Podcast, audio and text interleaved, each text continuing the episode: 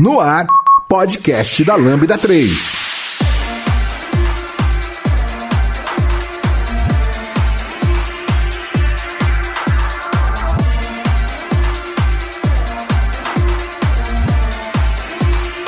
Olá, eu sou Giovanni Bassi e esse é o podcast da Lambda 3 e hoje vamos falar sobre a masculinidade tóxica do ambiente da tecnologia. Aqui comigo estão André Luiz, Yara Albertoni, Lucas JS e Rafael Maia. Não esqueçam de dar 5 estrelas no nosso iTunes, porque ajuda a colocar o podcast em destaque. E não deixe de comentar esse episódio no post do blog, no Facebook, SoundCloud, também no Twitter. Ou se preferir, mande um e-mail pra gente no podcast.lambda3.com.br.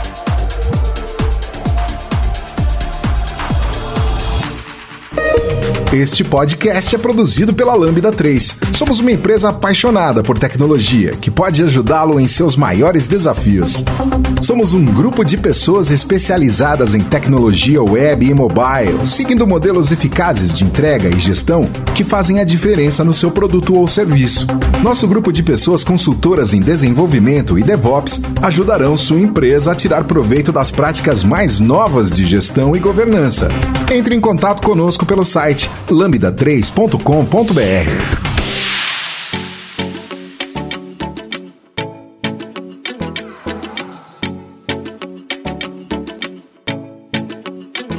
Legal, pessoal. Acho que a gente seria bom a gente conceituar o que, que é masculinidade tóxica e antes a gente começar a tocar nos assuntos é, especificamente de como ela afeta a tecnologia. Então, o que, que é masculinidade tóxica? Bom, para mim afeta muito, até por dificuldade pessoal, que eu tenho muita dificuldade de expressar dificuldades, descontentamentos, esse tipo de coisa. É uma coisa até que eu tô tendo que trazer em terapia e é uma coisa que eu percebi que já, já tá vindo da vida desde o começo. Então é o que eu tenho sentido a necessidade de discutir esse tema justamente por isso. Porque na vida você vai enfrentar muita coisa negativa, vai enfrentar descontentamentos e você vai precisar saber comunicar isso de uma forma correta com nos seus relacionamentos, no seu trabalho, etc. A masculinidade tóxica é uma forma de machismo? Olha, é meio complicado, assim. É o comportamento machista se, se colocando no ambiente masculino. Eu não acho, eu não diria que é uma forma de machismo, mas é como é, esse comportamento e essa criação machista vai se reverberar no homem, digamos assim. Eu gosto de definir dessa forma. E, na minha opinião, nada mais é que esperar do homem um estereótipo masculino que não necessariamente condiz com quem ele quer ser, né? Então, esperar do homem que ele seja machão, que ele não chore, que ele não expresse sentimentos, que ele seja o macho provedor da casa, macho reprodutor, é, todas essas coisas, e não ver ele como um ser humano capaz de um espectro enorme de sentimentos e, e, e X coisas. Então, a gente não teria problema de. É, é absolutamente normal, a gente considera normal que um homem viva a sua masculinidade. Né? Tem várias masculinidades, não existe uma masculinidade, eu acredito, e, a maioria delas, uma boa parte delas, não é tóxica. Né? Então não, não tem problema de um homem viver sua masculinidade, assim como uma mulher viver a sua feminilidade e tudo que tem ali no meio do caminho. Né?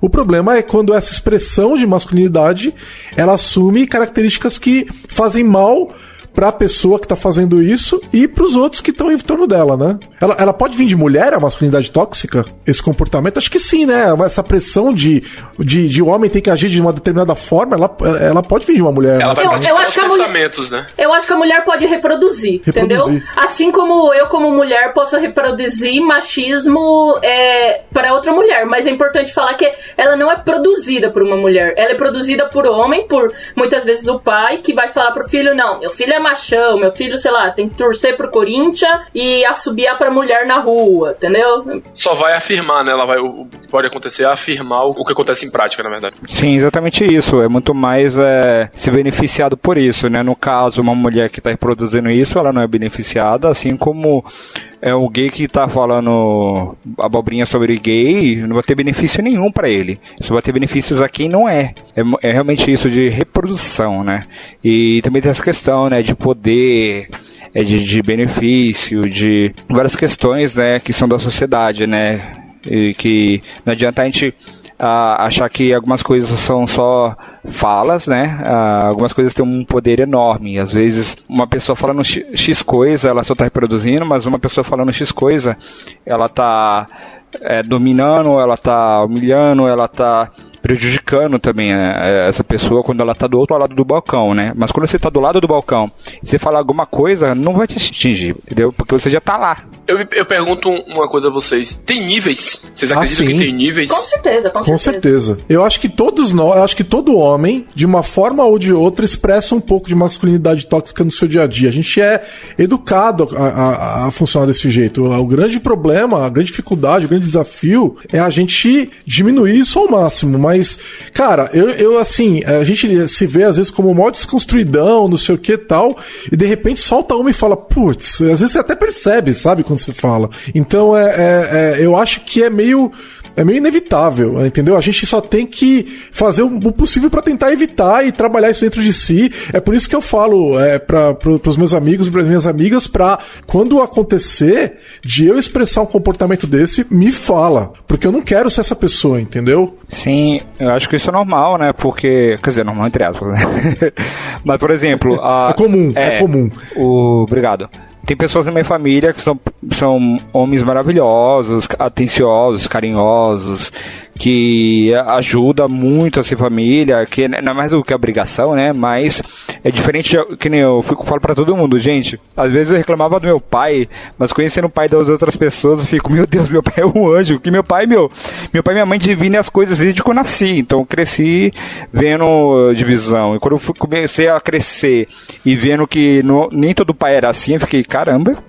Eu achava que casamento era uma divisão, né? Mas ainda, por mais que tem pessoa na minha família que divide as coisas e tudo mais, na minha família a mulher é a maioria e tem um, um- uma voz bem forte, assim, eu acho que isso é excelente, assim. Mas ainda assim, os homens da minha família, por mais que eles fazem tantas coisas maravilhosas, eles ainda têm aquelas piadinhas bestas, né? Tem churrasco, sempre tem alguém falando alguma besteira.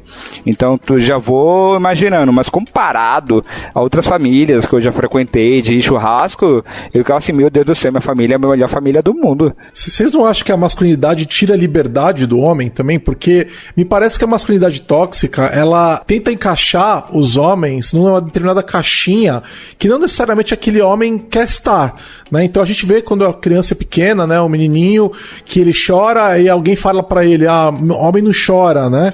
E às vezes ele tá precisando chorar. Né? Completamente. E aquilo é muito ruim para aquela criança, né? De, em vários aspectos. Então, é, a gente está tentando encaixar as pessoas num comportamento esperado que às vezes não faz bem para elas, não faz bem para quem tá em volta delas. Então, me parece que a masculinidade tóxica ela tem um ideal de machão, né? Ela tem, ela tem e esse ideal é imposto, é, é uma forma de moralismo, não é? É, E eu acho uma coisa importante salientar, assim, é que, tipo, parece que é, muita gente, quando a gente aborda esse tipo de assunto, acha que a gente tá querendo reinventar a roda. Tipo, ah, e os homens sempre foram assim, por que, que tem que mudar? E eu, eu acho que bate bem no ponto que o Giovanni acabou de falar. A gente não quer que ninguém mude, a gente quer que as pessoas repensem pra saber se elas realmente querem ser assim. Se realmente, quando você chorou na infância. Isso tá fazendo bem, né? É, se tá te fazendo bem, você queria realmente chorar ou você prefere suprimir esse choro? Porque talvez não, entendeu? Talvez é. Seria melhor pra você chorar quando criança e que ninguém te falasse isso e falar, tudo bem, filho, às vezes algumas coisas doem e você aprender a lidar com o sentimento de outra forma, né? Eu acho que a dificuldade de quase todo mundo, né? Assim, da questão do, do, do ponto da masculinidade é a questão de expressar sentimentos, né? Eu falo por mim mesmo, que expressar sentimento é um do- uma, um- uma das grandes barreiras a serem ultrapassadas. Até pra dizer se eu tô triste, se eu tô alegre, dificilmente você consegue entender, ver a essa variação. Pode ter sido de criação, pode ter sido de- da, da própria sociedade impor isso. Eu acho que só, só re- resolveria com anos de terapia, né? Não se resolve da noite pro dia. Eu acho que é, com, é dessa forma que a gente encontra uma solução, vamos dizer assim. Eu, eu acho que além da questão de suprimir a emoção, tem um outro lado de imposição, né? Que é esse lado moralista que eu falei mais cedo. De você não poder agir de uma determinada forma. Então, se você é um homem mais delicado, as pessoas começam a, a, entre muitas aspas aqui, de xingar de gay, né? A, a- a criminalizar, né? A crime- é, a, a- é como se fosse. a- Esse comportamento você não pode ter. Né? Primeiro, que não faz nenhum sentido xingar de gay, as pessoas têm liberdade de ser quem elas são. Segundo, que você tem que ter liberdade pra se expressar como você te faz melhor. Se você é um homem mais delicado, você é um homem mais delicado. Você vai expressar sua masculinidade dessa forma. Qual é o problema de você ser um homem mais delicado? Ou, por exemplo, eu sou um homem e eu quero dançar balé. Ah, você não pode dançar balé. Por que, que eu não posso dançar balé? Entendeu? Isso não faz nenhum sentido. Sentido. Você deu um exemplo agora, Giovanni, desculpa só te cortar, mas você deu um exemplo clássico aí agora, que no meio do futebol, você sabe, a gente sabe que no meio do futebol é, é, é aquela figura do homão, tem que ser machão, tem que ser o cara, tudo certinho. E tem um, um jogador de futebol chamado Cavani, que ele é ligado no balé. Ele fez uma, uma, ele é do Uruguai e ele tem muito coisa de balé. Ele fala que o balé é uma, foi uma das, uma das melhores coisas que ele descobriu e que todas as pessoas deviam praticar. Mas por ele estar tá nesse meio, tipo, e, e, você vê algum tipo de comportamento, algum tipo de brincadeira com esse tipo, com, com, com a pessoa. E aí os, a, as pessoas em volta dele que, tipo, admiram os torcedores do time, não falam nada. Mas, tipo, se sair a partir do momento, eu pego outro exemplo, que era aquele Richarlison, que ele tinha muita a questão de, se, de comprar produtos de beleza para fazer coisa do cabelo tudo mais ele sempre foi taxado, sempre foi criminalizado. E nunca era pela torcida do time dele. Então o time dele sempre ficava. Mas foi o momento que ele saiu do time, ele virou o foco da atenção e virou o piadinhas de mau gosto direcionaram para ele. Então, é um negócio que tira a liberdade. Sim. Entendeu? Exato. Então, assim, ninguém deveria estar tá tirando a liberdade de ninguém, entendeu? De, faz, de fazer uma coisa que faz bem para ela mesma, que vai. Então, essa, eu acho que essa, essa é uma grande parte da toxicidade da, dessa masculinidade, né? De, de tirar a liberdade dos outros, de serem quem eles querem querem ser eh, sem incomodar ninguém. Entendeu? A gente não tá pedindo uma liberdade absurda que vai fazer mal aos outros. É, é basicamente uma questão de respeito, né?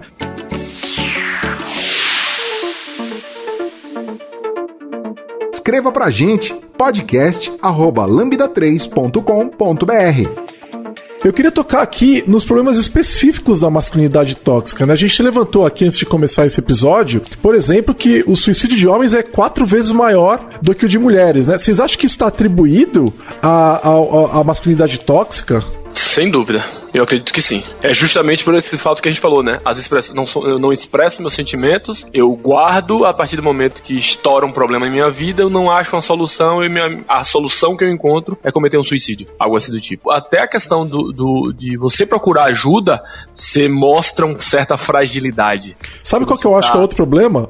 O, a, a, pressão do homem provedor. Sim, também. Quando o homem, quando o homem Sim, a maioria tem um problema financeiro, ele tem essa época de crise mesmo da pandemia que a gente viveu, você viu muitos casos, ah, empresários estão se, se matando, pessoas que perderam emprego, justamente por causa disso, da ideia de eu sou provedor, se eu não, se eu não trouxer nada para dentro de casa, eu sou aquele problema da sociedade e eu tenho que achar uma solução. Ou eu falhei de alguma dele, forma. Ou eu falhei. A solução para ele é, é, tirar a vida. Eu vi o caso de um investidor ali que fazia investimentos de risco e é, perdeu todo o dinheiro, se matou também. Eu entendo, é grave você perder seu dinheiro, você perder o emprego também é muito grave, né? Ficar muito tempo desempregado é uma situação dramática. Mas é, é, eu acho que a, a, pressão sobre o homem ela acaba sendo maior. E é uma pressão que vem de homens, né? Principalmente, acho que é como a Yara falou mais cedo, a mulher perpetua também esse comportamento muitas vezes, né? Mas é uma pressão que a, a origem dela vem do homem. Mas uma coisa que eu vejo também, a, a criação, ela, ela é uma plantinha, né? Que ela vai crescendo conforme os anos, né? Porque assim, você é podado de várias formas, né? Isso, você sendo hétero ou não, isso acontece, né? No caso, eu conheço várias pessoas que, homens gays que não eram assumidos, foram crescendo, sendo tipo. Isso aconteceu comigo também, né? Que nem no caso. O meu irmão não sabe fazer nada, então tudo bem. Acho, acho faz parte da vida, assim, sabe? Mas pelo fato de eu, meu pai já sabia que eu era gay pequenininho, eu aprendi a usar furadeira, eu aprendi a fazer cimento, eu aprendi a carregar peso, e meu irmão era mais velho do que eu né? Então eu não podia dizer não, meu, meu irmão podia. E, e também vários casos de pessoas que sempre queriam fazer várias coisas, seja, sei lá, pintar o cabelo, usar uma roupa diferente, usar uma corrente, usar uma camiseta X e nunca puderam. Aí depois dos 25 se assumiram, usaram, e todo mundo sempre falando: Nossa, como assim você é gay? Você sempre foi o machinho, mas na verdade uh, o cara era o, o lenhador, o machinho, porque as pessoas obrigavam desde que nasceu, sabe? E quantas pessoas, que nem aquilo, o, o homem hétero ele pode usar calça colada, inclusive o meu irmão usa, ele pode fazer várias coisas e ele vai sofrer as piadas, óbvio, mas ainda assim, tipo, ah, ele usa calça colada, mas ele é casado. Aí todo mundo fica, ah, então tá bom, tá aliviado. Agora, o cara gay, ele com calça colada ou não, ele é um lixo pra, todo mundo. Ele é um lixo pra sociedade, ele é um lixo para as pessoas héteros, né? Não todas, obviamente, né? Então acho que, indo por essa questão de saúde mental, quando você pode uma pessoa, a forma dela se vestir, a forma dela usar o cabelo, a forma dela falar, a forma dela andar, isso nunca vai ser uma coisa boa. Nunca, nunca, nunca. Porque as pessoas são do jeito que são. Uma hora ou outra elas vão ser assim. E se elas não conseguirem ser assim, infelizmente, se é uma saúde mental ferrada até o último dia de vida e, infelizmente, às vezes é, ocorre o suicídio, né? Então, a gente jamais pode ter controle na vida das outras pessoas, principalmente o corpo das outras pessoas. É aquilo que você falou, né? É, e tem nuances aí, né? Eu tenho nuances aí, porque é, você fala assim, ah, o, o, o, Lucas é gay, Giovanni é hétero, Giovanni não sofre isso. Isso não é verdade. Então, é, alguém, de repente alguém tá ouvindo a gente falando assim, não, mas é, eu, não, eu não tenho esses problemas, porque é, de repente a pessoa se vê como o típico, como o Lucas falou, típico machinho, né? Não, eu não tenho problema, porque eu faço, eu não tenho, eu não passo por esses comportamentos. Não é verdade, porque o que acontece é que esse meio de masculinidade tóxica, né? Esse meio mach... que é o meio machista, né? Ele coloca uma competição entre homens. Entendeu? Então, você nunca vai ser o homem mais um homem, entre aspas, assim, né? É, uma, o homem mais macho daquela turma, porque sempre tem alguém que faz alguma coisa diferente de você, que. que entendeu? Não, mas eu, eu, eu, igual o Lucas falou, eu carrego cimento. Não, mas você sabe consertar seu carro? Você sabe subir muro? Você sabe é, é, quantas mulheres você pegou ontem? E aí, e aí começa, aliás, essa competição babaca pra ver quem pega mais mulher, né? Onde o cara não pode nem ter acesso aos próprios sentimentos dele, que é às vezes ele não quer pegar um monte de mulher. Às vezes ele é um cara ele romântico. Quer só se divertir, ou então ele, ele, quer só quer ir pra se divertir, não quer, não tá com esse foco. Qualquer é. outra diferença. É, é a pressão Exato. que a sociedade impõe. Acaba e, e, isso afeta o cara que não é gay também, entendeu? O cara que não consegue ter acesso aos próprios Sim, sentimentos. O meu, o meu, pai sofreu isso. Meu pai, ele é casado com minha mãe. Antes da minha mãe, ele noivou duas vezes. Meu pai sempre foi de namorar para casar. E tá tudo bem. Meu pai é romântico, de comprar flor, isso, aquilo. Parece o professor Girafales, sabe? E aí, ele várias vezes, ele no trabalho ficavam zoando ele de ser o gay do rolê, sendo que ele nunca foi. E também, às vezes, os caras combinavam com alguma mulher da empresa para agarrar ele no elevador. Isso, meu, além de ser um, querendo ou não, um assédio, até mesmo, tipo, correndo o risco dele se mandar embora por uma coisa dessa, né? E aí ele, ele tipo, ele já tava noivo da minha mãe, e aí ele deu um fora na, nessa moça que tava a galera se juntando para zoar ele, e o cara espalhando que meu pai era gay, que meu pai era várias coisas, e meu pai, meu, e mesmo se ele, se ele fosse um cara que pega todo mundo, ninguém tem o direito de é, julgar quantas pessoas é, as pessoas estão ficando, né? E porque aquilo, né? 880, né? Pra mulher tem que ser pouco, pro homem tem que ser muito, né? E isso é horrível, gente. Eu acho que as pessoas são livres. Infelizmente, isso ocorre em todos os meios. No meio hétero, no meio gay. Ainda assim, as pessoas têm muito isso de julgar, tipo, nossa, você já teve quatro namorados. Nossa, você não para quieto, hein? Tipo, gente, pelo amor de Deus. Eu, se eu quiser ser o Fábio Júnior, eu posso, eu, hein? Ainda sobre isso de pegar mulher, eu acabei lembrando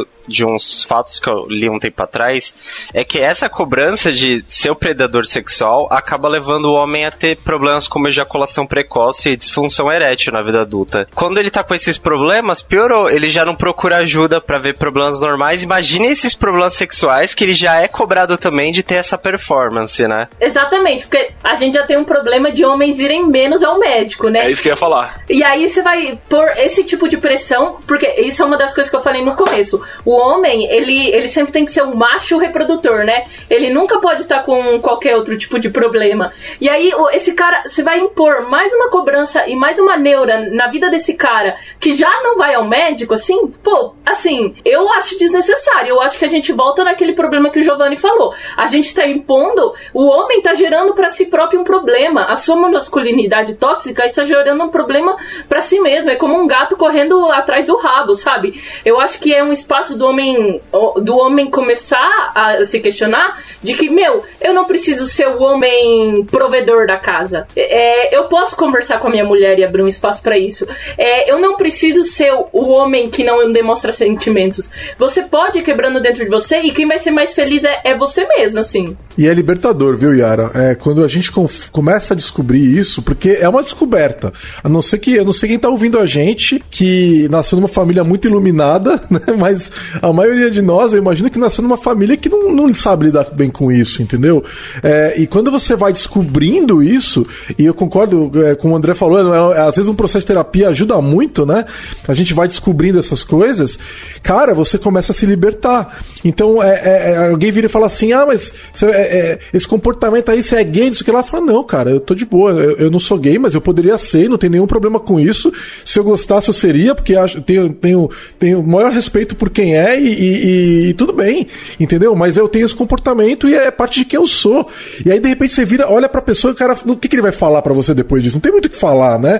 Então, ele não tem você, argumento. Ele não tem argumento, não tem argumento. E você ter essa liberdade, é, é, quando você age dessa forma, as mulheres passam a te tratar de uma maneira diferente, porque elas começam a perceber que você não é um babaca, que você tá é, num processo de desconstrui, desconstrui, desconstruimento, desconstruição, como é que fala? Desconstrução. Desconstrução, né? É, você tá num processo de desconstrução, você tá buscando isso, tá? você não tá lá ainda, mas você tá buscando isso, né? Então, é, é isso faz muito bem, é realmente libertador. Quando eu comecei a descobrir isso, eu, comecei, eu passei a me sentir muito melhor, minha cabeça explodiu, assim. E assim, e uma coisa que eu, eu volto a falar, é, a gente não tá falando que você ia gostar mais de balé do que de futebol, mas a gente tá falando que você nunca experimentou, você homem, né? E, e se você gostasse mais? E se você encontrasse um esporte que te fizesse sentir muito bem e muito melhor que o futebol? Olha, eu posso dizer, eu já fiz, fiz balé e é maravilhoso. E, e, eu, e eu não sou o exemplo de menina no padrão da feminilidade, entre aspas, entre aspas, mas é, é exatamente isso. Talvez você pudesse se encontrar em lugares que, que hoje você não se encontra. Por quantos homens você já viu que não gostavam de jogar futebol e não tiveram outra opção na escola, por exemplo? E aí, ah, vou jogar bola queimada com a menina. Pô, talvez você pudesse ter jogado balé, talvez você pudesse ter jogado vôlei, talvez você pudesse se encontrar na música, talvez você pudesse se encontrar em escrever romance, que é um papel taxado para mulher. Não e sei. Você fala, e você fala isso, Yara, é, até na, na, nas escolas, hoje em dia, se você for observar, quando se tem aula de educação física, pelo menos na minha época, eu não sei como é que tá hoje, é, geralmente o professor separava. Os meninos iam jogar futebol e as meninas iam jogar vôlei. Sempre foi assim. Aí, de, a vez, é, só tinha, os homens só jogavam vôlei quando tinha as Olimpíadas da escola, que aí você tá mostrando o quê? Que você é o melhorzão, então é uma competição.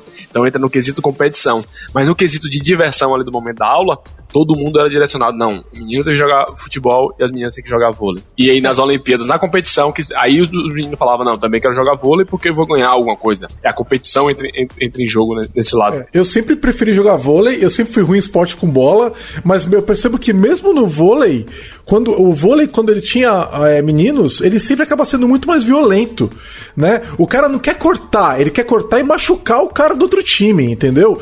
Pra quê? Entendeu? Se você cortar no chão, você ganha o um ponto. Se você cortar no, no, colega, você não ganha ponto. Porque, entendeu? É, é, é, Corre assim, risco dele recepcionar, né? Exatamente, não faz sentido. Então, essa questão de excesso de violência também é, é, é um negócio da masculinidade tóxica que não faz sentido. Né? Por que, que você vai incentivar, incentivar a violência no teu filho, nos teus amigos? Ah, isso é absurdo, né? É, e sobre isso do homem hétero fazer balé, como é aceitável, assim como é aceitável também um homem gay, de repente, em vez de se envolver com música pop, que é muito associada ao homem gay, ele pode estar associado ao metal, por exemplo, que muitos caras hétero acham que é super masculino, super hétero, e tem metaleiros gays. Por exemplo, o vocalista do Judas Priest que ele é gay e na década de 80 ele tava fazendo letras sobre Fire Island, que é a ilha gay lá de Nova York. Então, é, é sobre isso mesmo, a gente não se encaixar em caixinhas, né? Não precisar é, se encaixar em modelos pré-estabelecidos, né? É fazer simplesmente o que você quer fazer desde que não afete a vivência do outro, né? Você não precisa diminuir o outro pra, pra se engrandecer, né? Você pode viver a vida do seu jeito. É, é porque, porque os, os homens sempre encontram formas de excluir homens gays, né? Então, fazer isso no metal é só mais uma forma de fazer isso. É, é, né? é só mais uma expressão da masculinidade tóxica. Sim, uma coisa que eu. Da minha escola, né? Que nem. Eu sempre gostei de futebol, era muito bom fazer gol em todo mundo. E, meu, para mim nunca tive problema. E outra, uma coisa que é pior de tudo isso era: você é uma criança, você não pensa em sexualidade.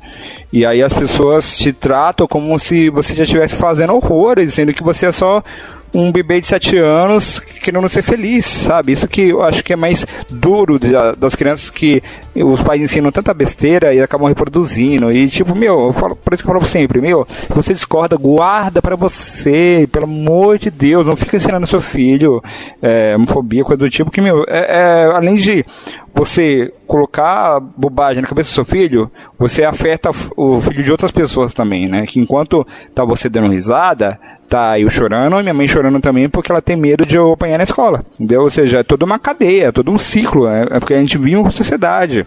E, depois eu fui fazendo outras coisas, eu vi, meu, eu não, as pessoas estão fazendo ir por esse caminho, mas eu não, não tô bem nisso. O que eu fiz, eu fui pra música. Ou seja, eu perguntei pra professora de, de educação física se eu tocasse violão assim, eu ia ganhar ponto. Ela falou que sim, e para eu entregar um trabalho escrito de vez em quando. E foi isso para eu conseguir passar, né? E quantas pessoas devem passar por isso, ou até pior, né? Talvez até serem obrigadas a coisas que não gostam, né?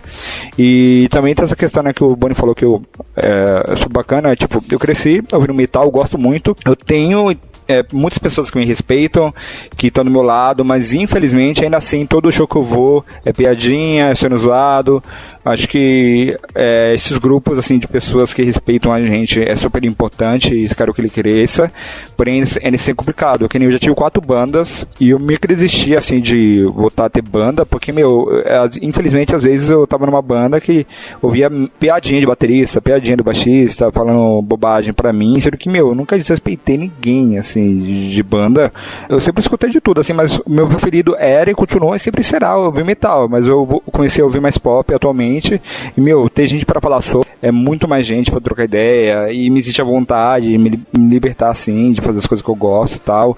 É bem mais legal, né? Aquilo que eu falo também, né? Que nem agora eu tô fazendo aula de dança e sei lutar, que na adolescência é, me ensinaram algumas coisas e tal, e eu quero voltar a lutar, mas ainda, tipo, a aula de dança faz diferença. Primeiro dia de aula de dança, eu fui super feliz, fui super aberto a lá, porque eu sabia que era um ambiente super seguro. Para fazer a inscrição da, da luta, eu fico pensando mil vezes, porque eu sei que pode acontecer algum olhar, pode acontecer alguma piadinha, tem esses riscos, né? E outra, medo de falar é, sobre a vida pessoal, medo de fazer amizade. Eu não tem uma academia que eu fiz amizade com alguém. Uma, né? De tem gente para ir junto, gente para trocar ideia, gente para conversar. E toda vez que eu tô na academia alguém me puxa assunto, eu fico tentando me esquivar porque eu sei que, ou não, né? Mas eu evito, né, de ter uma amizade por esse risco, né, de sofrer homofobia, ainda mais no lugar que é apenas para meu, eu fazer as minhas coisas, né? E aquilo, né? Se o homem gay ele quer jogar bola, e inclusive eu tenho amigos que tem times que são LGBTs, assim, ele pode, ele pode fazer tudo o que ele quiser, que, que é considerável, coisa de machinho, ele pode, entendeu? No, não é porque o cara é gay que ele tem que fazer coisas que são consideradas é, que não são para homem. Eu acho que todo mundo pode fazer o que quiser, independente da sexualidade, assim como o homem hétero pode fazer aula de dança também, é tudo totalmente normal, mas infelizmente, né? Eu, eu acho que é meu papel aqui puxar um, um ponto importante. A partir do momento em que você delimita que um espaço é para homem, você tira as mulheres desse espaço, porque é, nosso papel quanto mulher a sociedade coloca que pra gente sobra o que o homem não quer fazer. E aí você vai colocar que alguns papéis são, são um papel masculino, por exemplo, é, se a gente. É, é, que a gente vai continuar batendo na tecla do esporte, daqui a pouco a gente. Eu acho que a gente já tem que voltar mais pra TI mesmo. Mas, por exemplo, a partir do momento que você toca que o homem tem que jogar futebol, você está tirando a mulher de jogar futebol. E aí eu vou me colocar como exemplo, vou contar um pouco da minha história também. Que é, eu era uma criança, uma menina que queria jogar futebol com os meninos. Mas por não ter não ser tão boa quanto os meninos, ou por não poder bater corpo a corpo daquela forma que o Giovanni falou, de que tem que ser um jogo violento, eu fui tirada desse espaço. E eu não fui permitida a jogar um esporte que eu gostaria de jogar. Então isso é, uma, é um ponto importante também para nós mulheres ficarmos atentas e tentarmos despertar isso nos homens, porque a partir do momento em que eles estão setando que alguma coisa é coisa de homem fazer, essa, as pessoas com masculinidade tóxica vão tentar nos tirar desse ponto. Não, você não vai poder fazer isso, você não vai poder jogar bola, porque jogar a bola é, coisa de mulher. Você não vai poder estar na TI, porque estar na TI é coisa de homem. E nós não queremos você aqui, porque isso aqui é engenharia, é matemática, é raciocínio lógico, e vocês não são boas nisso. Quem são bons nisso somos nós, e por isso você não pode estar nesse ambiente, você não pode ganhar tanto quanto nós. E é uma coisa pra gente estar atenta. É, e é curioso que é cultural, né? Nos Estados Unidos, por exemplo, quem joga futebol são as meninas. Porque lá, entre aspas, jogos de homem, homem, né? É futebol americano, né? Então que é mais violento. Que é mais violento, exatamente. É, você vê como essas coisas não fazem sentido nenhum, né? Isso é de homem ou isso é de mulher, né? Nada que se não tem a ver com o teu órgão sexual, né? e, olha, é, e, e, mesmo nesse caso a gente isso, ainda né? vai falar de homens e mulheres trans, trans é. exatamente, né? Então nem isso a gente pode falar, né? Que é coisa de homem ou de mulher, né? Porque um homem pode ter um filho, é, Pode, né? Se um dá luz, pode. Se for um homem trans, ele pode dar a luz, né? Então é, é, é, é a gente nem nesse, até essa é, fronteira a gente já não, não existe mais, né? Então é, eu concordo. E, e a masculinidade tóxica, você, você tocou num ponto muito legal, Yara. Ela é ferramenta. Ela é ferramenta para o machismo. Ela é ferramenta para exclusão, né? Então é, a gente tem que ficar muito atento quando a gente reproduz essa, esses comportamentos de tóxicos, né? Porque a gente está excluindo, a gente está causando uma série de problemas, né? Exato. É, só complementando esse ponto da, da masculinidade tóxica, assim, assim, eu, eu, eu sou filha e eu tenho mais três irmãs. Então nós somos em quatro mulheres, meu pai teve quatro mulheres, assim. Só que uma coisa que eu pude ter muito na minha criação, assim, que eu pude reparar, é que eu sou argentina. Eu nasci na Argentina e me mudei aqui quando criança. E essa questão do cultural é muito forte para mim. Porque meu pai tem coisas que às vezes, pela comunidade brasileira, não que meu pai não tenha masculinidade tóxica, eu não saberia dizer porque eu nunca parei para analisar. Mas assim, existem algumas questões de que, por exemplo, na Argentina, homem cumprimenta com um beijo, o que no Brasil não existe. No Brasil, você cumprimenta com a mão. Na Argentina, homem se abraça, homem fala que se ama. E aqui no Brasil, essa, esse tipo de questão não existe. Então, é, para mim sempre foi muito estranho, porque eu fui, o, o único homem que eu tive contato sempre foi meu pai, que foi criado nessa cultura argentina. E para mim sempre foi muito estranho quando os homens tinham esse tipo de comportamento de impor para mim que eu não podia fazer tal coisa. Porque escuta, meu pai, se eu queria jogar bola, eu falava pro meu pai e ele chamava minhas três irmãs e a gente jogava bola. Já tinha o time ali. É, a gente tinha o time, pô. É, não tinha, não, você não pode jogar porque você é mulher. Entendeu? E, e aí, pô, ser expulsa é muito, é muito. Descobrir o machismo para mulheres é muito agressivo. Pô, eu descobri que eu não posso ocupar esse espaço. Porque, né?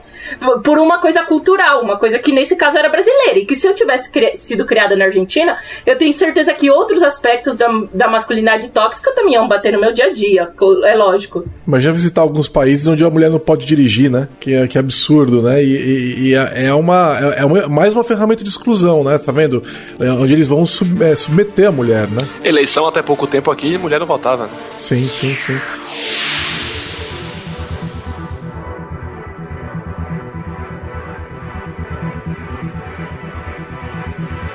Ouça o podcast da Lambda 3 no seu aplicativo preferido. Tá, eu quero tocar em assuntos mais práticos. Vamos falar sobre o enfoque de TI. TI é uma área muito é, masculina, né? É, quer dizer, muito cheia de homens. Ela não é masculina, ela é cheia de homens, né?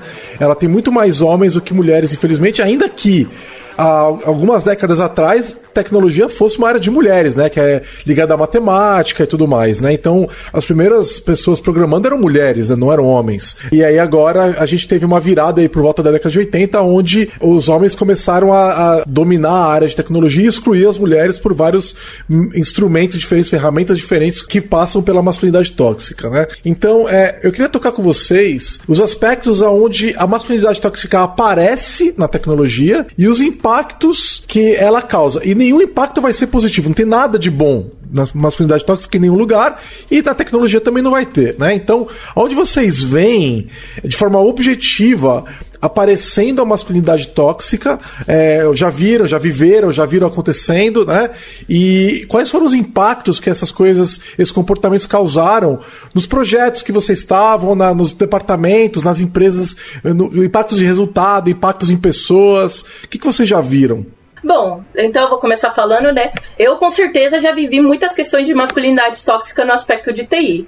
É, especialmente porque é, eu já trabalhei em um setor, em uma empresa, onde é, eu fui a primeira mulher contratada e eu só fui contratada porque eu falava espanhol. Porque é, eles só encontraram uma mulher que conseguisse falar espanhol no nível que eles precisavam, então eles chegaram a me contratar. E aí já é um espaço. Por quê? Porque o ambiente é, ele era extremamente nocivo, ele era aquela coisa de ai, ah, vamos peidar aqui na sala, a gente vai ficar mandando pornografia no grupo do WhatsApp, vamos ficar tendo esse tipo de comportamento em um ambiente de trabalho, que para mim isso não é normal. Se você quer juntar teus amigos do trabalho depois do expediente falar isso, beleza. Para mim isso não é certo no ambiente de trabalho.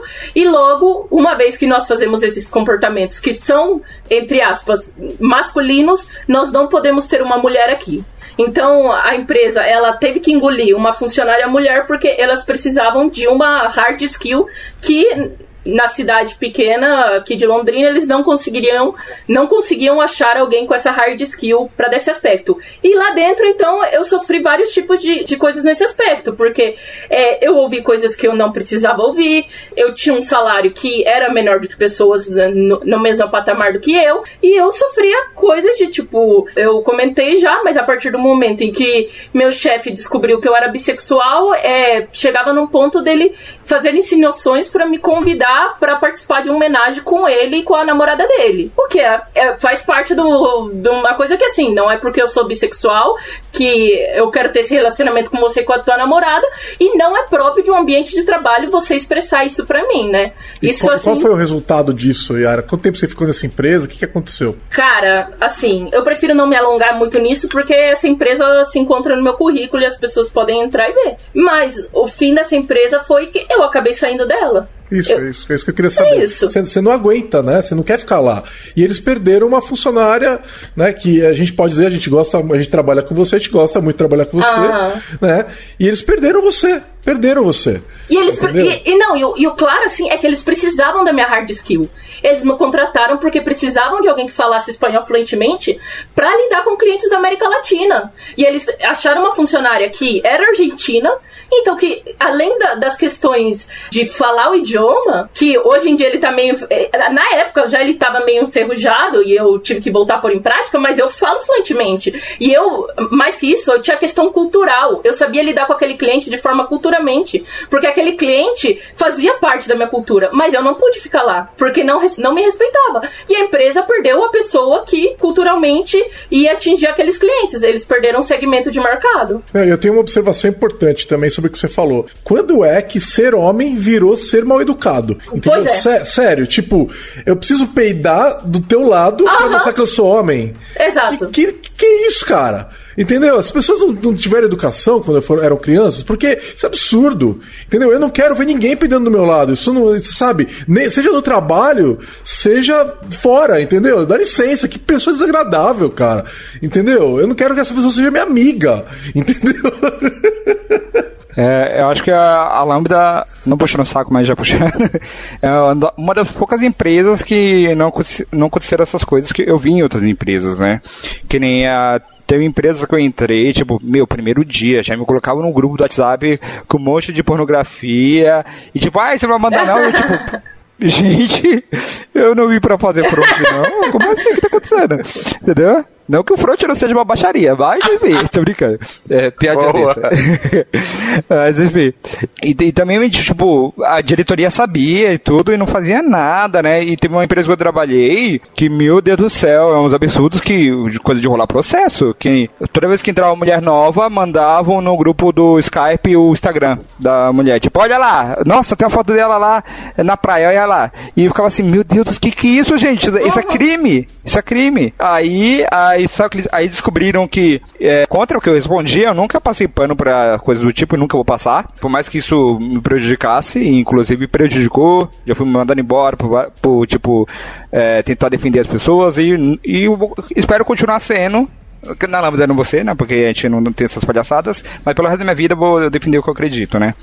E aí, a, o que eles começaram a fazer eles aproveitavam quando eu ia almoçar, porque eu ficava, eu não tinha o Skype no celular, e mandavam um monte de abobrinha. Eu voltava do almoço, apagavam todas as mensagens. eu fiquei, gente? Aconteceu? Tem 30 mensagens apagadas aqui. E depois criaram o grupo no WhatsApp e não colocaram no grupo, né? Pra eles continuarem falando as besteiras que eles falavam.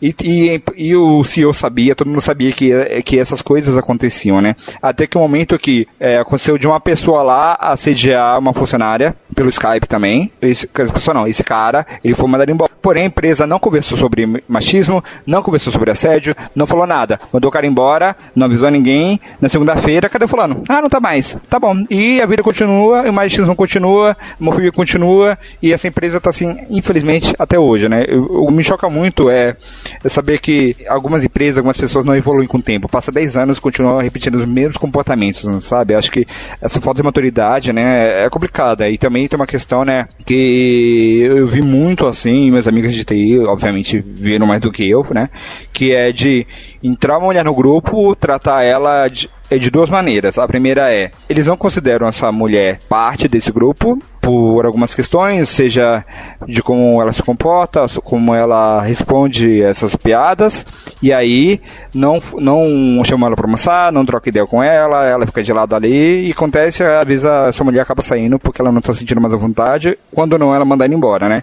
E Eu ia outro... tocar exatamente nisso. Pode continuar, pode continuar, Sim. já complemento. E tem outro que é a mulher que ela não liga para isso, no caso de algumas amigas, porque tipo já estão calejadas, ou até mesmo são mulheres que gostam de jogar videogame, isso, aquilo. Uma coisa que minhas, minhas amigas já ouviram muito é: ah, fulano é brother, pode falar besteira. Ah, fulano é amiga, ela é brother, ó, ela joga videogame, ela é que nem nós. Aí sim, tipo, meu, ela é que nem homem. Ela é, é brother, tipo, porque mulher é brother? Ela é que nem homem. É. boa. Sim, isso é absurdo. E isso, e isso também acontece com homem gay também. É óbvio que é diferente, não é uma coisa igual, mas acontece coisa, uma coisa que é parecida, né? Que no caso, é, eu escuto metal, toco guitarra, jogo videogame. Tipo, sempre me trataram como o gayzinho do, do, do, do estagiário gayzinho. Aí quando eu sabia que eu tocava guitarra, o tratamento mudava. Nossa, você escuta a banda tal, vi você com a camiseta Eita, nossa, você já foi no show? Eu também fui, mano. Foi uma da hora, né? E aí mudava o tratamento comigo só porque eu escutava a mesma banda que o cara escuta. Ou... Neguei, mas ele é até legal. É, tipo, nossa, o Lucas é mó firmeza, tipo, Pô, sou firmeza do primeiro dia, cara. Mas é aquilo, né? Quando você tá no grupo dele, ele não tem mais o que falar. Que vai acabar afetando ele também. Isso que o Lucas falou é exatamente o que eu ia falar. Porque é, a gente tem um problema na TI que é a quantidade de, de homens em cargos de liderança. É absurdamente maior que a quantidade de mulheres. E quando esse, esse homem ele tem esse comportamento de masculinidade tóxica, o que é muito normal de ter, porque as faculdades de engenharia de software, análise e desenvolvimento de sistemas, engenharia da computação, todos esses cursos que vão dar, elas são repletas de homem. Então, desde a faculdade, esse cara vai sendo ensinado a ter esse comportamento tóxico. Aí o cara, geral, é, é, é, finalmente, ele chega num cargo de gestão, o lugar vira um clube de bolinha. Ele não vai acender a mulher, ou ele não vai acender o gay ou o trans, porque ele sabe que essa pessoa vai ficar incomodada com esse comportamento dele e que ele vai ter que mudar. Então o que, que ele vai fazer? Essa pessoa não vai subir. Vai subir a pessoa que eu posso levar para almoçar comigo e que a gente pode falar merda. Que na reunião de trabalho que nós deveríamos estar, falando sobre aspectos técnicos do trabalho de alguém, a gente vai discutir o tamanho da saia, ou o cabelo colorido, ou a calça apertada, entendeu? E, e cara, e vocês estão perdendo pessoas em potencial que podem ser excelentes gestores, excelentes pessoas grandes, ou vocês estão perdendo de promover pessoas que são excelentes tecnicamente, ou, ou em aspectos de gestão de pessoas, e simplesmente não estão lá porque não compactuam com o tipo de pensamento que você tem. E porque você sabe que essa pessoa iria meio que podar a tua lá dentro, né? E vou, e vou reforçar o pessoas, porque não são só mulheres que pedem demissão por causa desses problemas, né? O, Luca, o Lucas já deu o exemplo dele, mas não, e também não são só homens gays também. Exato. Né? Então eu também não, não trabalharia numa empresa dessa. Eu não quero trabalhar. Se eu chegar é, e perceber que é assim, eu sairia da empresa. E isso é muito comum, entendeu? Então a gente. É, e assim, na tecnologia, a gente está é, no mundo inteiro disputando é, talentos. A contratação na, na TI ela leva meses para achar uma pessoa boa. E depois a pessoa sai porque, porque a sua empresa tem um comportamento inaceitável, comportamento desumano. É, essa demissão ela é prejuízo, ela afeta diretamente o resultado da empresa. Não só pelo custo da contratação, mas por todo o conhecimento que a pessoa está levando embora com ela, que ela, você gastou tempo e dinheiro para aquela pessoa desenvolver aquele conhecimento, mas principalmente porque vai atrasar o projeto. E, e se você levar meses para achar uma pessoa, como a Yara falou, que fala espanhol, que tem as hard skills que ela precisa, e você vai levar meses para contratar uma pessoa para substituir a Yara, o projeto vai ficar meses parado. Entendeu? E enquanto aquele projeto não vai para produção, você vai ficar meses sem ter o, o, o, retorno financeiro daquele projeto. Então a gente não está falando só do custo direto de contratação, a gente está falando de todo o impacto no negócio que você está tendo por causa de um comportamento desnecessário que, que desagrega o seu time, entendeu? Então, para quem está pensando só na, ah, vamos olhar só para o resultado. Se você olhar só o resultado, o comportamento tóxico ele afeta negativamente. É muito melhor você ser uma empresa que trabalha com diversidade, que trabalha com tolerância, que trabalha com respeito ao próximo. E assim, tô, é, e vamos lá, né? Respeito ao próximo é um, é um valor humano, é um valor religioso, até dependendo da religião que você segue, entendeu? A gente não tá falando de nada de absurdo. É o mínimo, não peidar na sala, não, não falar da, do corpo do, do seu ou da sua colega, não é nada demais, entendeu? É respeitar o próximo, entendeu? É uma coisa, meu, que às vezes as pessoas falam como se fosse uma coisa super complexa, é uma coisa que, meu, ter um, um óbvio que, né, que tem, tudo leva tempo, então, trocar ideia, blá blá blá, tudo treinamento, mas, meu, Duas frases a gente consegue botar a regra em qualquer lugar, gente. No elevador, não tem aquela frase que tem uma lei, né? Que ah, você tem que respeitar as pessoas, independente da cor, religião, gênero. Cara, duas frases que, meu, é, é simples. É, meu, toda vez que você for pensar uma besteira, lê ali e outra.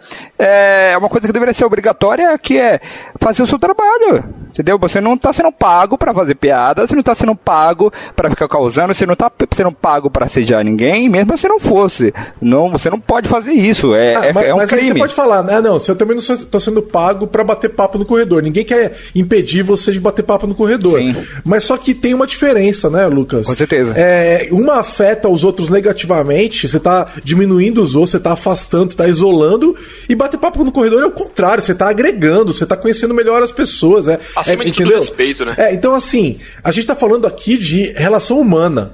É, para que você vai incentivar um comportamento que desagrega a, as pessoas que trabalham numa empresa? Entendeu? Então, se tem aqui, de repente, um diretor, gerente ouvindo a gente, para quê? O que, que você ganha fazendo isso? O negócio perde e você perde. O teu bônus de final de ano pode ser negativamente afetado porque o teu time não conseguiu produzir o que precisava, porque tinha brincadeirinhas bobas, entendeu? Porque não conseguiu contratar pessoas ou porque perdeu gente. Sério, você tá perdendo dinheiro. Literalmente perdendo dinheiro. Entendeu? E aí você fala, né? esse ambiente que, que, como a Yara falou aí, se outras pessoas souberem que tem a, a, mesma skill que a dela, vai evitar um lugar desse. Porque não vai querer se, con se concordar com as ideias dele. Então ele já perde ainda mais a, a, dificuldade de achar uma pessoa de qualidade que cumpra a necessidade dele, né? Justamente por causa do ambiente que não, não favorece a pessoa. É, a repercussão continua a mesma pessoa saindo, né? Porque Exatamente. as pessoas têm rede social, aí dependendo que você posta lá o trabalho, as pessoas vêm falar com você. Hoje existem ferramentas que você compartilha as informações da própria empresa onde você trabalhou de forma anônima. Então tudo isso carrega pra, pra vida. É, tipo um Glassdoor da vida, né? Que é o pessoal vai lá e escreve a avaliação. E assim, eu quero. E, e para você que é profissional da área de TI, é, tipo, uma, uma dica que eu posso dar para você de coração.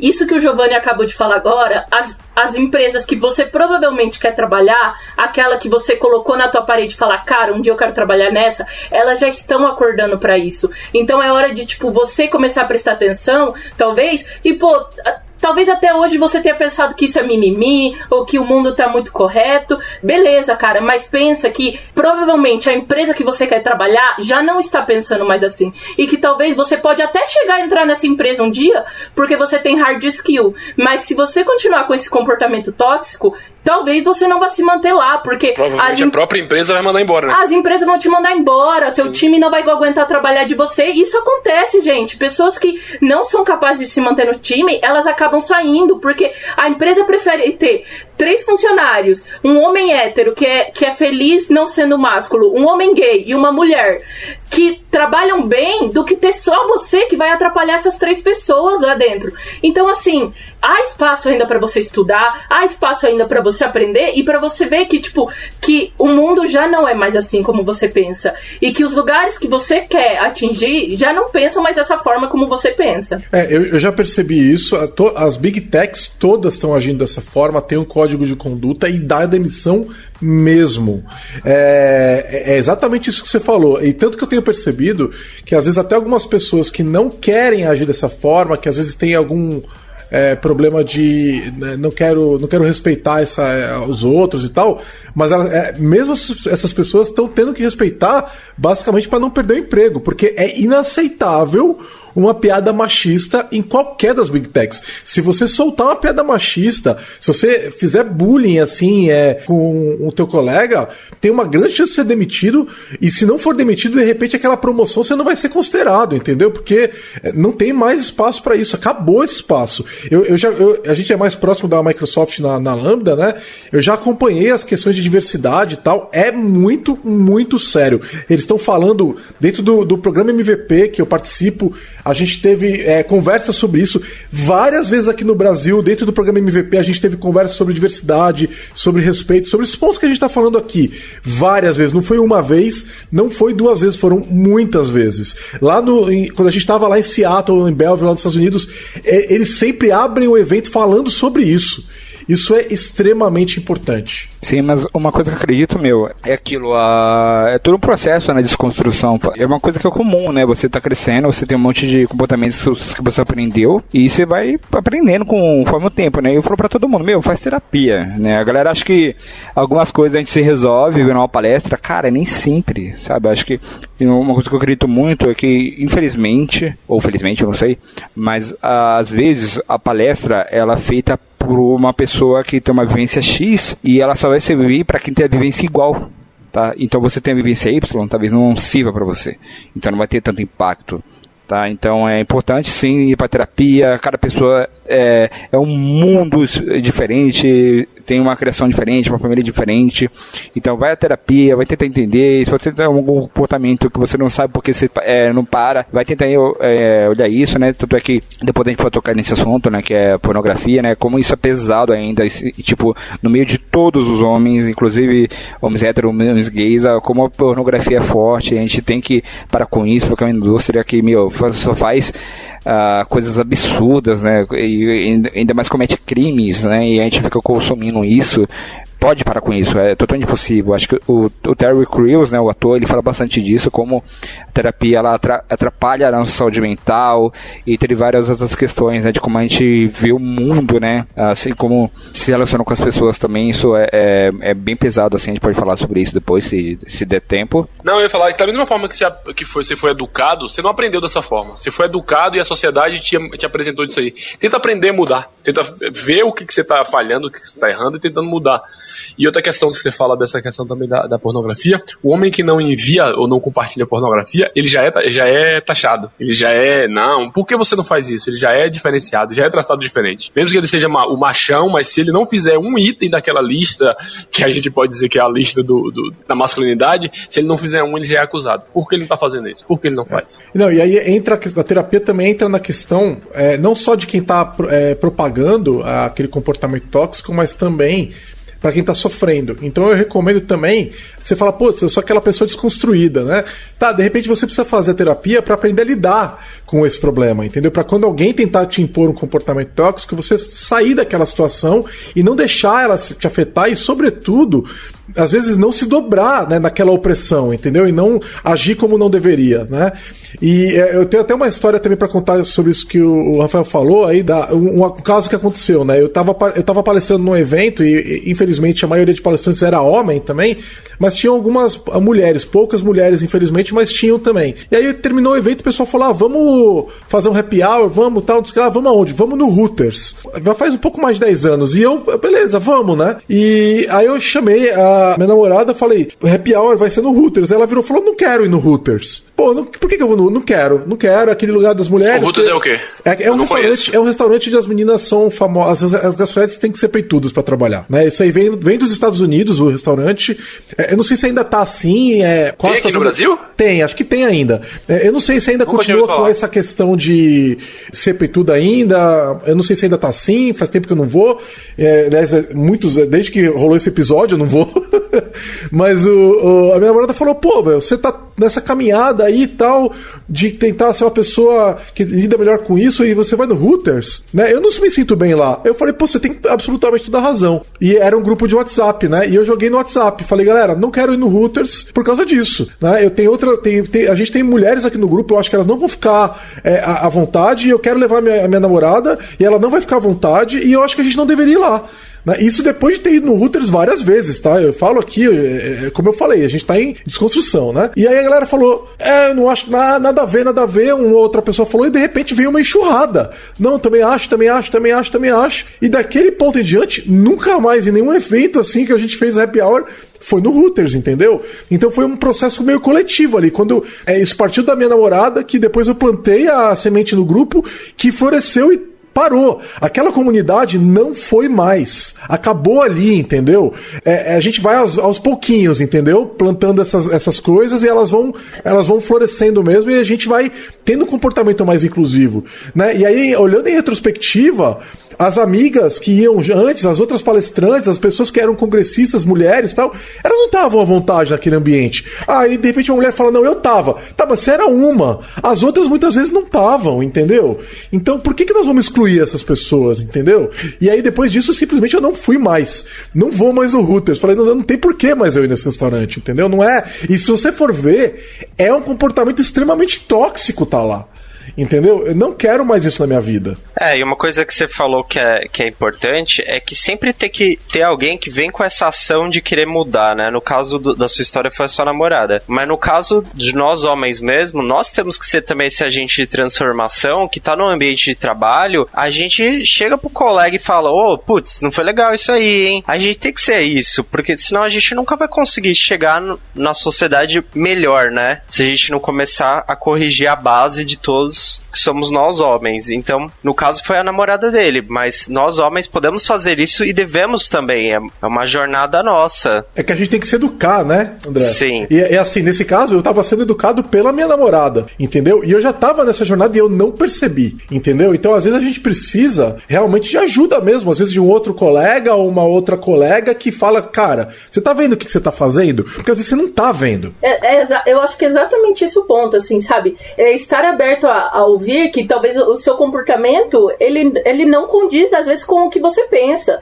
Porque acontece, a gente, a gente se pega em contradição o tempo inteiro, porque a gente está em constante desconstrução.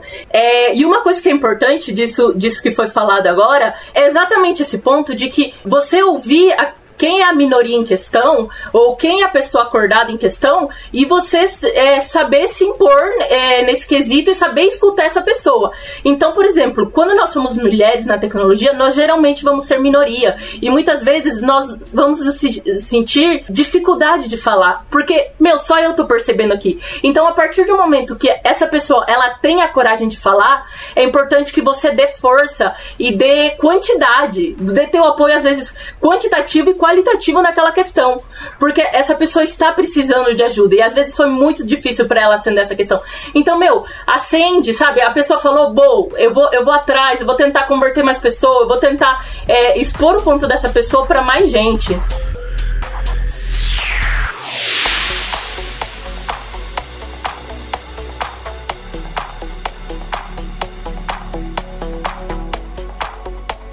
Já deu as cinco estrelas no iTunes pro podcast da Lambda 3? Vai lá!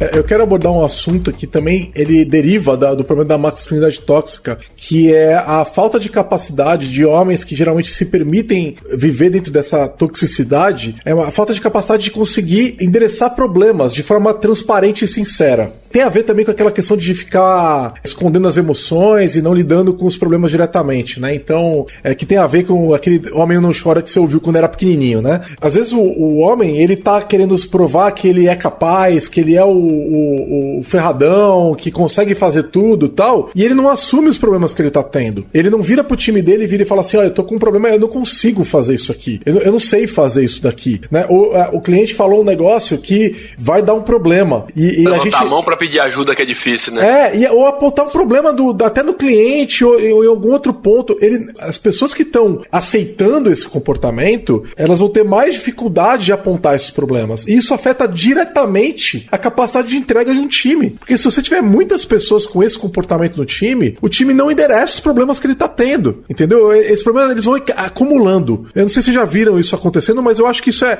isso é muito problemático, isso é muito comum também. Fazendo um gancho nisso também, sobre times, uma coisa que eu vejo acontecendo em TI, óbvio, acontece com todo mundo pode falar isso, mas a grande maioria, infelizmente, é o homem falando isso, que é, e eu não gosto de trabalhar em equipe, não me chama. É, e no Twitter é recente aconteceu também gente falando que odeia quando tá trabalhando, alguém vem chamar, tipo, meu, você trabalha em equipe, meu. E uma coisa que as pessoas acham que é grosseria, mas vou continuar falando que é, meu, se você não sabe trabalhar em equipe, fazer um freela, faz sozinho, ou trabalha para fora, ou, ou uma empresa que é bem independente. Agora, você sabe que a empresa trabalha com equipes é, se assinou um contrato, você tem que aprender a lidar com isso. Se você sabe que você tem dificuldade com isso, procure ajuda, converse com as pessoas, fale com o RH, troque ideia na terapia. Inclusive, eu tinha muita dificuldade de trabalhar em, em, equipe, hoje em dia eu não tenho tanta como eu tinha na adolescência, no ensino médio, por várias questões sociais, né? Mas tem pessoas que eu vejo que tem realmente uma raiva de trabalhar em equipe, uma raiva de ajudar outra pessoa, achando que chega na conclusão que Júnior é burro, que Júnior não sabe fazer nada, Júnior não tem que chamar bullying, ninguém, né? sendo que, meu, aquela questão do você bullying, não sabe né? lidar com o Júnior, meu, você, você tranca, sei Exatamente. lá. É. Você prejudica as outras pessoas. Sim. Ninguém nasceu sabendo. E uma coisa que eu tava, até eu falei no painel esses dias, que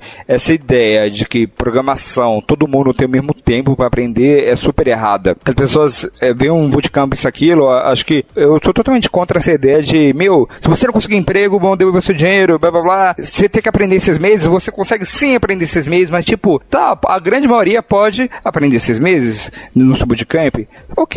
Mas a gente não pode achar que 100% das pessoas vão aprender programação em seis meses. E muito menos algumas coisas que a gente vê absurdas na internet. Aprenda JavaScript em um mês. Tá bom, vai aprender bastante. Fica aí 24 horas estudando, quem sabe, né, você consegue.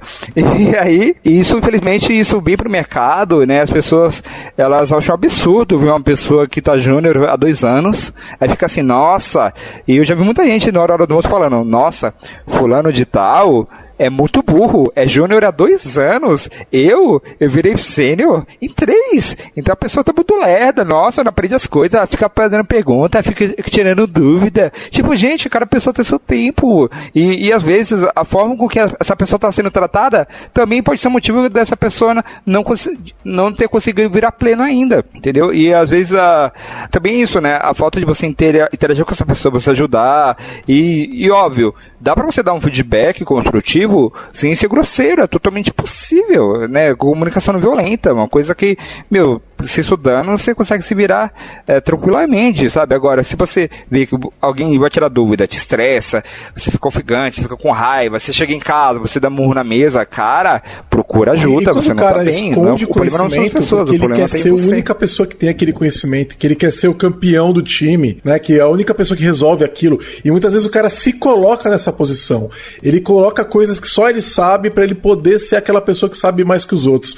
É, é, o típico exemplo de cara que não sabe trabalhar em, em time, né? E, e tá. É, é, isso também é um reflexo da masculinidade tóxica, né? Porque por que, que você não pode colaborar? Por que, que você não pode fazer? Ele quer ser o chefe, ele quer ser o líder, né? Ele quer ser o, a, a figura do mentor que todos vão à procura dele. Pra é. ele se sentir superior. O poderoso, né? O poderoso, é. Exatamente isso. É, então, outro ponto também é a questão de é, trabalhar com um time onde alguém da liderança é mulher, né? Que é onde muitas vezes o cara não sabe lidar. E aí, mais uma vez, você vai ter um time disfuncional, né? Eu já vivi situação, não eu a pessoa, mas é, vivi situações onde eu tinha um conhecido que na empresa onde ele trabalhava, é, simplesmente uma mulher virou coordenadora dele. Ele simplesmente pirou. Ele ficou louco. Ele falava mal dela. E a, e a diferença é que ela era super competente. E eles eram o mesmo cargo, só que ela foi promovida a ser chefe deles. Então ele não aceitou isso, porque ele aceitou que ele tinha era mais tempo de casa, ele começava a falar mal. E sempre todos os feedbacks que todo mundo falava dessa pessoa, que virou a coordenadora dele, foram super positivos. Mas ele não aceitava. Justamente porque,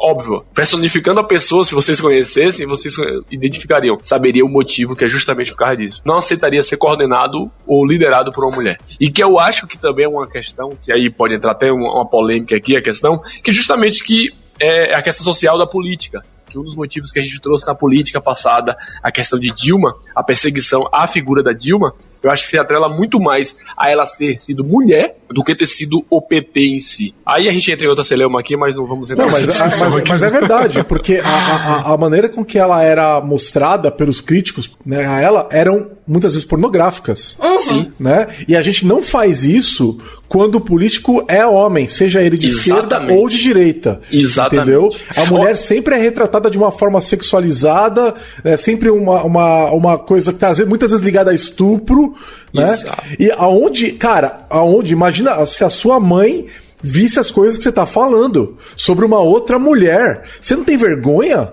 Eu lembro de uma das, uma das coisas que fizeram com ela trazer o exemplo, justamente por causa disso que você falou, que se fosse homem não fariam, foi botar um que tinha uma foto dela com as pernas abertas no lugar onde colocava a gasolina, que eu acho que rodou o mundo todo, todo, sim, mundo viu essa, essa imagem. Isso aí, absurdo. Você não veria isso com a foto do Lula ou do Temer ou do Bolsonaro e quem quer que seja. Jamais uhum. veriam se não fosse a figura dela. É, eu acho que independente do que a pessoa fez na sua carreira política, ela vai ter uma perseguição por ser mulher, entendeu? No caso da Dilma, esse caso. E, e gente, assim, é, tá, já quero deixar claro que eu não apoio essa pessoa que eu vou dar o exemplo agora.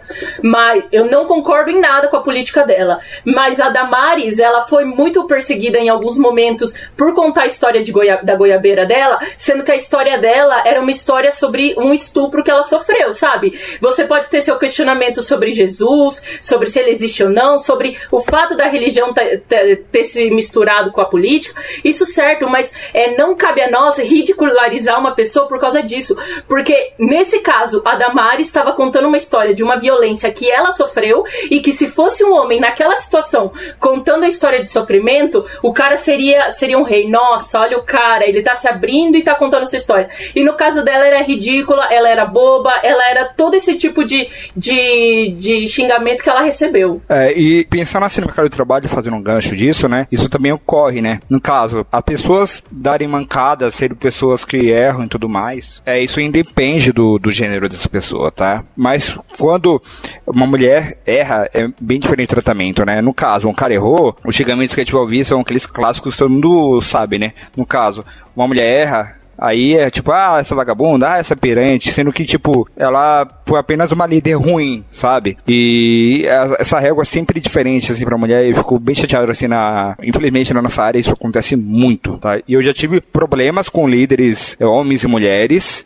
mas eu nunca usei, nunca vou usar, tipo, esses xingamentos, que, meu, isso não tem nada a ver. Uma coisa é você considerar que essa pessoa é mau caráter, essa pessoa é uma pessoa ruim, etc. Mas isso não tem nada a ver com a vida sexual do, é, dessa mulher, e, e, também outras questões, né, que, meu, são, é, são absurdas, vamos, sabe? Olhando pra TI, né, faz sentido nessa disputa que a gente tá por talentos, em todas as empresas estão contratando pessoas técnicas de tecnologia. É, a gente excluir metade da população, né? Mais da metade, né? Mais da metade mais da, da metade. população. E se você somar ainda a população LGBT, que pelo que eu me lembro era mais ou menos 10% da população, não era mais ou menos isso? A gente tá. Eu, eu não sei se a estatística é essa, mas eu lembro de ter visto esse número, tá? E se não for alguém comenta aqui pra me corrigir, porque eu não lembro. Mas vamos supor que seja 10%, né? Então você vai ficar o quê? Com 45% da população, que seria metade dos homens, só que você vai tirar os 5% que é, é, não são heterossexuais, é isso? É, e aí essas pessoas não vão contratar, eu não vou saber lidar com elas, eu vou deixar elas. Tem pessoas que não aceitam aceitam também, né? Então sim, sim, além disso, mais. exatamente, vai diminuir ainda mais. Então, você vai ter o quê? 20% dos, da, da população como um todo é que pode trabalhar na tua empresa, né? Que vai aceitar se submeter a isso. Aonde isso é uma boa prática de negócio?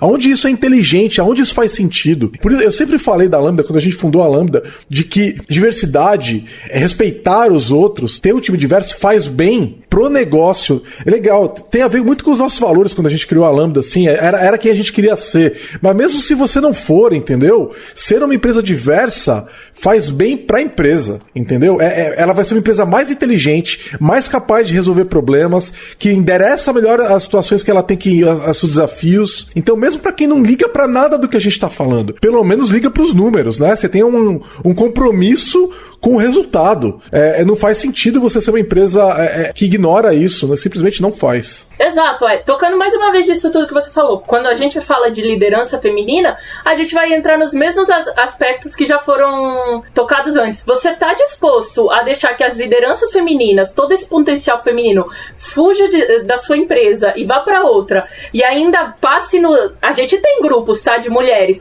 onde a gente passa que empresas são boas para trabalhar ou não pra gente. Você está disposto a perder todo esse potencial de gente que podia estar tá fazendo um trabalho bom, porque você não regulou o funcionário que estava tratando mal é, a sua superior, é mais uma questão para você olhar, que nem o Giovanni falou. Talvez você não concorde com a pauta, mas você tem que concordar com os números, porque os números falam. E é isso um, um aspecto que você tem que prestar atenção. É, eu quero trazer um, uma história de, da minha irmã também para fechar assim. É, a minha irmã ela trabalhou em uma empresa que a empresa tinha um, uma política de subir pessoas de cargo. Então ela ela, o que, que ela fazia? Você não podia, sei lá, é, é, esses cargos que aqui na Lambda a gente não entende muito bem, que é, sei lá, eu vou de sênior para coordenador e de coordenador para gerente, vamos supor. E ela tinha essa política que você não podia pular de sênior para gerente de maneira nenhuma, mesmo que a empresa estivesse precisando, aí elas iam contratar de fora. E o que, que acontecia nesses aspectos? Eles abriam exceções de vez em quando e toda vez que se abria exceção eram para homens. Então, por exemplo, chegava uma mulher e falava: Meu, a gente tá precisando de um gerente, essa menina é sênior e ela é boa, ela pode se provar. Não, mas tem a política de cargo. Mas se era homem, ah, nós estamos precisando. Gente, as pessoas vão fugir da sua empresa, os talentos vão fugir. As mulheres que estão júnior na tua empresa agora e que podiam se desenvolver e se tornar potencial, eles vão ver e vão falar: não é aqui que eu quero crescer, não é aqui que eu quero ficar cinco anos. Não é aqui que eu quero ficar dois anos. A próxima oportunidade que essa pessoa tiver, e ela vai ter, porque o nosso LinkedIn é bombardeado o dia inteiro, nós que somos de TI sabemos que todo dia tem uma proposta. A primeira proposta boa que aparecer, essa pessoa vai pular. Então, a, a, gente tem que prestar atenção. As mulheres têm que estar na liderança, assim como os homens, os LGBTs, os negros, e a gente tem que prestar atenção nesse tipo de questão. Nosso, nossos ambientes de trabalho não podem ser mais ambientes que toleram essa toxicidade, porque senão as pessoas vão fugir, os talentos vão fugir e a sua empresa vai perder dinheiro. No fim das contas, é isso. E na, na comunidade isso também ocorre, porque assim, a, na comunidade de tech, infelizmente, não todas, é, obviamente, mas ainda tem isso, tipo, meu, vou criar uma comunidade. Vou chamar quem? Meus amigos. E o seu círculo social é tudo homem. E acontece uma comunidade só tem homem organizando, só homem palestrando e só homem indo. E aí a gente fala, aí aconteceu muito, infelizmente, quando eu entrei na área, eu era muito inocente, né? Eu falava, meu, por que você me tá não ter mulher? E ficava assim, não, porque tem que ser uma mulher que seja eh, responsável, né? Porque tem muita coisa para fazer, etc. Eu fico, tá, mas como você, você não teve um critério para 10 homens que você chamou para ser a diretoria dessa comunidade, mas para chamar uma mulher, você tem que fazer o monte de teste, você tem que ver se a pessoa é de confiança, tem que pegar a ficha, tem que pegar até antecedente criminal daqui a pouco para ver se, se essa mulher, entre aspas, presta. Isso é, é, isso, isso é ridículo, não tem outra palavra, né? Assim como eu falo sempre, se você tá, chamarem você para um evento palestrar, 20, tem casos que até tipo 30 homens brancos, velho, e você vai ser mais um homem branco lá, se você é gay ou hétero, você ainda é um homem branco, né? Então, meu, troca uma ideia, meu, dá pra gente mudar isso daqui daqui, isso daqui não tá legal, não faz todo sentido, né? Infelizmente, isso acontece nas comunidades do, de todos os frameworks de JavaScript. Né? Isso é muito triste. Mas isso no Brasil. Já lá fora é diferente. Tudo é que a RedConf que eu fui lá em 2018, meu, tinha várias palestras sobre diversidade, tinha pessoas trans palestrando, e aqui a maioria eram homens. Como a própria comunidade aqui da onde nasceu o React, as pessoas que estão codando lá dentro, as pessoas que são líderes do React, são, são mulheres, são pessoas trans. Aí as pessoas que usam o React não pensam em diversidade. Isso que não, não faz muito sentido para mim, sabe? É, infelizmente isso tá mudando, né? A gente tá, tá, tá trabalhando para que isso mude. É, a gente tem um problema sistêmico na, de diversidade na tecnologia, né? E a, é, a gente só vai, de fato, conseguir alcançar a meta que a gente tem quando a gente afetar o problema sistêmico. Então, aí para gravar esse podcast, eu achei legal ter, ter mais embasamento sobre o assunto. Aí pesquisando no YouTube sobre documentários, eu acabei achando um que eu achei bem interessante. Eu queria deixar recomendado aqui, que chama O Silêncio dos Homens. Quem fez foi o blog Papo de Homem. Tem bastante visões diferentes lá, eu acho que vocês vão gostar, vale a pena. Gente, esse canal no YouTube também é excelente. Recomendo muito. É, um livro que eu, eu recomendei em, em todas as lives que eu participei da Lambda e eu recomendo para todo mundo, porque é um dos melhores livros que eu já li, é o Faça Acontecer da Sheryl Sandberg, que ela era uma alta executiva lá no Facebook. Para dar um spoilerzinho, uma das coisas que fala no livro é exatamente esse aspecto que o Lucas falou sobre as mulheres é, serem cobradas pelo que elas entregam e os homens serem cobrados pelo que eles dizem que entregam. Então, já dando spoilerzinho, vale muito a pena ler. Você sendo de qualquer gênero, é uma aula sobre, sobre mulheres no mercado de trabalho. Vamos fechar. Eu acho que a gente conseguiu é, passar o, o, que a gente queria falar é, de que a masculinidade tóxica é, é, problemática para as pessoas, para as empresas. Obrigado, pessoal. É, é, quem tiver alguma dúvida, quiser concordar ou discordar da gente, mandar uma observação, comente lá no post do blog que acompanha esse episódio. E obrigado por ter nos acompanhado até aqui. E até o próximo. Valeu! Valeu, pessoal. Falou! Valeu! Bebam água. Você ouviu mais um episódio do podcast da Lambda 3. Indique para seus amigos esse podcast. Temos também um feed só com assuntos de tecnologia e outro que mistura tecnologia e assuntos diversos. Toda sexta-feira, sempre com o pessoal animado da Lambda 3. Se você tem um podcast e quer gravar num estúdio legal, nosso espaço está aberto para você. É um estúdio isolado acusticamente, com uma mesa de gravação e microfones profissionais para até cinco pessoas. Tudo de graça. A ideia é estimular o podcast no Brasil. Pode ser sobre qualquer assunto. Fale com a gente pelo e-mail podcast@lambda3.com.br.